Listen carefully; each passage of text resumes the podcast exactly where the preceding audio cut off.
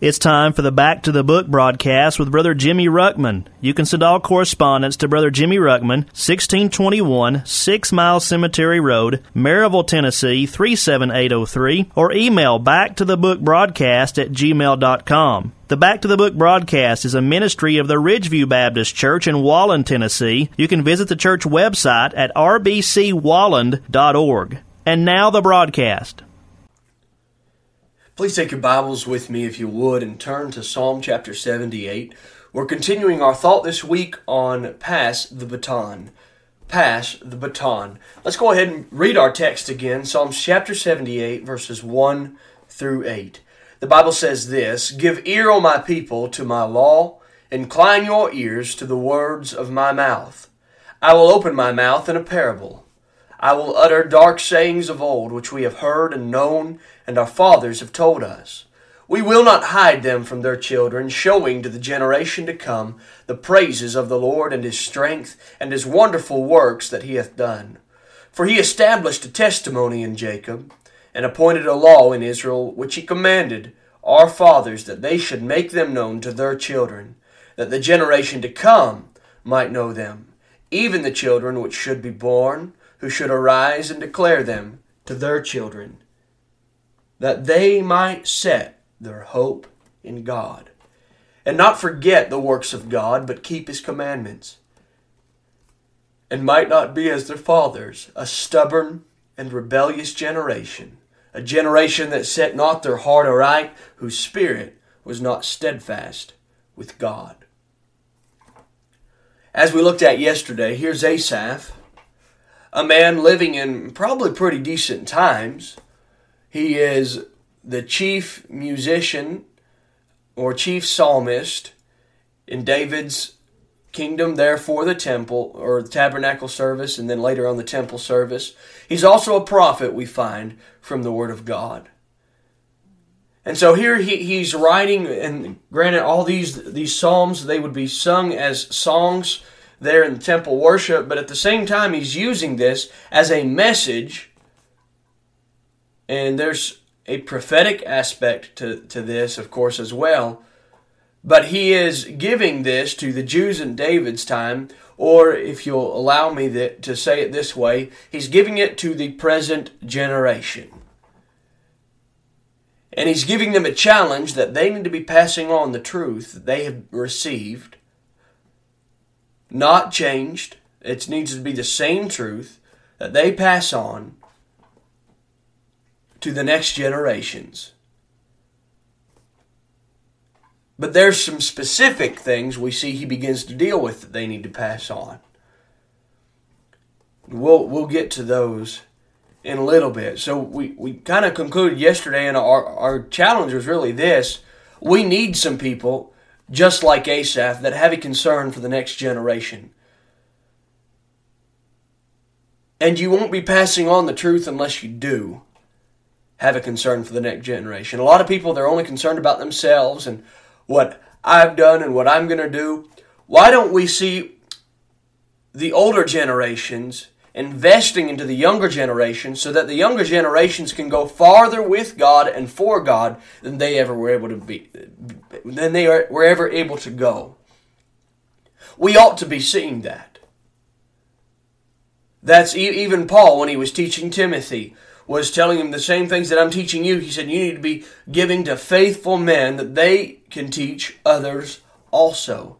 You see, there should be that continuation of the truth. That way, nothing's ever lost. In fact, rather, it ought to be, and I know you can't improve upon the Word of God, so please take it with, with a grain of salt. That's not what I'm talking about. But our truth, if anything, ought to be purified and passed on better, maybe maybe better organized or, or, or better drilled into their heads and, and better followed and and more of our lives so that it can become even more a part of their lives so that they can make even a bigger difference for God. That ought to be the attitude behind some of this. We've got to pass the baton. Now we are coming to a point even in our society where the a lot of the older generation uh, of Baptists and, and or Christians, however you want to say that, that that um had the truth, they knew about holy living. There, a lot of them are passing off the scene.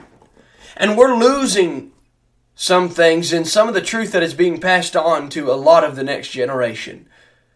I've used this example before. I used it last week. Um, people used to be con- have a concern about keeping the Lord's day holy. Now people don't care what they do on God's day. There, people from the Word of God. This is the Word of God condemns alcohol. Yet, what is being passed down to a lot of younger generation Christians or so called Christians anyway is that it's okay to social drink and, and do a little bit of that as long as you keep it in moderation. Well, that's not Bible truth.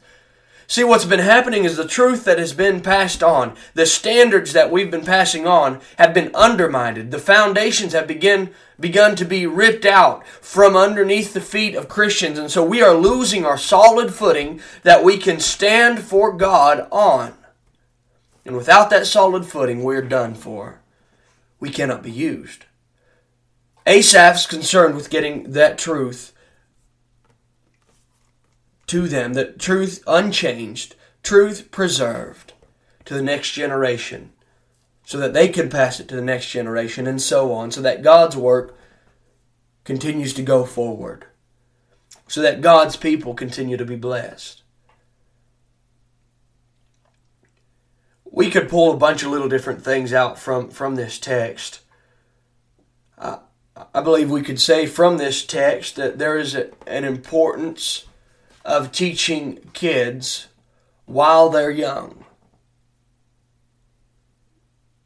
You see, the the younger you get them, the more the more it's going to stick to them. I can't. I think it was it was either um, Joseph Stalin or uh, uh, Lenin, I, I, can't remember Lenin's first name now, um, both communist um, dictators there in Russia, one of them said, You give me a child till the age of five, and I'll give you a communist for life. See, even the world, even, even these communist regimes understand the importance of getting children while they're young because they can train them, they can indoctrinate them in whatever they want because a child will just take whatever he's told and believe it a greater majority of the time. But you teach them enough at a young age, it's going to be ingrained in there and they'll never get it out. No, I'm not talking about what they're doing is brainwashing. They're presenting their own ideology so that they can affect them. Well, listen, Satan wants your children. Satan is trying to get there. Even in our country, there is a, a major push. There's a reason public schools teach what they do. And a lot of politics maybe come into play, but really, ultimately, what it comes down to is a spiritual battle where Satan is trying to get the hearts of our young people. So, our, our Bible was pulled out of the schools. The, the more morality has been totally undermined, totally defaced. Evolution is what is being taught, which is really survival of the fittest. So, basically, men are no better than animals. So, I mean, what difference does it make if we run through a school shooting up everybody? I was just more fit than they were, apparently.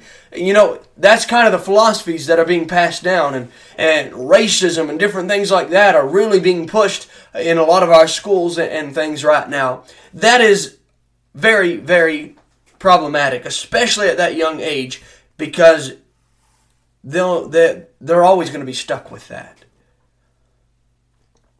We need some Christian parents that are willing at young ages beginning to take their children and instill in them godly values, Bible values. It's not what we think, it's what the Bible says. That is our roadmap for living. This is the, what all truth comes from. We need some parents that would be concerned enough to begin instilling in their children at a young age.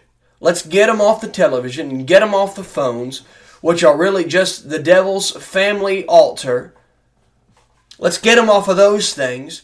where Satan is pumping in all the information, all the wickedness that he wants, and giving them a taste for the music of the world, the wickedness of the world, the riches of the world, and everything else. Let's get all that out of their system. Let's cut that away, and let's get them grounded in the Word of God.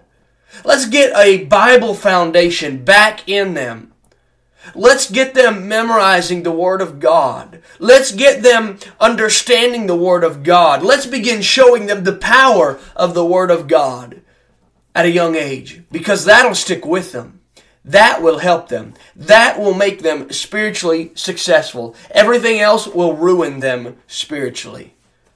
But if we can get in them Bible values, it'll go a long ways. It'll take them a lifetime as long as they live it.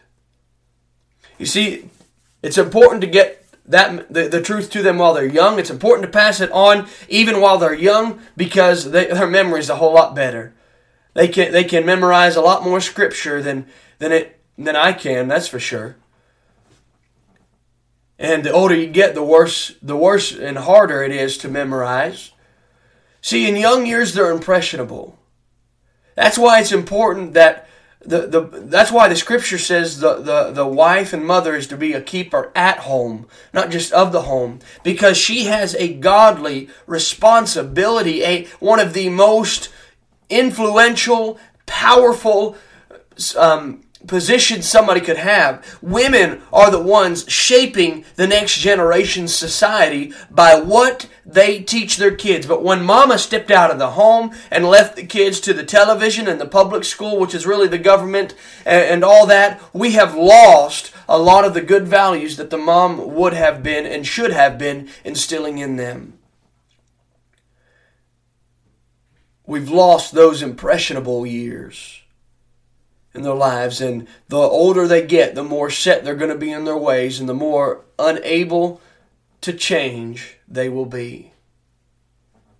We've got to be passing on the truth, preserved, not compromised, but the, the complete, powerful, unhindered truth of the Word of God to the next generation. It's vital.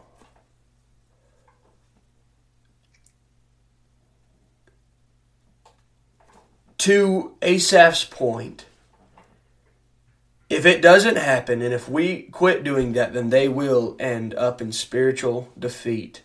As we begin to go through this chapter, we begin to see, he, he begins to pull examples of that. You see, the children of Ephraim in verse 9 that, that turned back in the day of battle, at the end of the chapter, you will find out.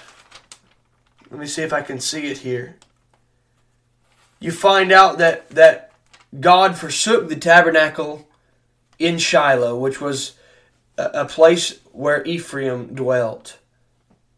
The tabernacle had been at Shiloh, and you'll that's in you find that in verse 60. In verse number 67, moreover, he refused the tabernacle of Joseph and chose not the tribe of Ephraim, but chose the tribe of Judah and Mount Zion, which he loved. You see, a, a, there was a generation, there was a group there that had the truth but refused to walk in it. They at one point seemed to be in the lead of the other tribes of Israel. Well, because of their disobedience and because of their failure to keep the truth, God rejected them from the leadership. God chose Judah as the primary tribe. And God placed the tabernacle there where the presence of God was. You see, there is, and I'm not hardly touching the surface, but there are major consequences if that truth does not get passed down. You will lose your children. You will lose your grandchildren. There will be spiritual judgment that falls on your family, on the churches, and on the society that fails to pass the truth on. We have got to get a generation that is concerned with passing the truth on. We must pass the baton to the next generation. You've been listening to the Back to the Book broadcast with Brother Jimmy Ruckman. You can send all correspondence to Brother Jimmy Ruckman, 1621 Six Mile Cemetery Road, Maryville, Tennessee, 37803, or email back to the book broadcast at gmail.com. The Back to the Book broadcast is a ministry of the Ridgeview Baptist Church in Walland, Tennessee. You can visit the church website at rbcwalland.org.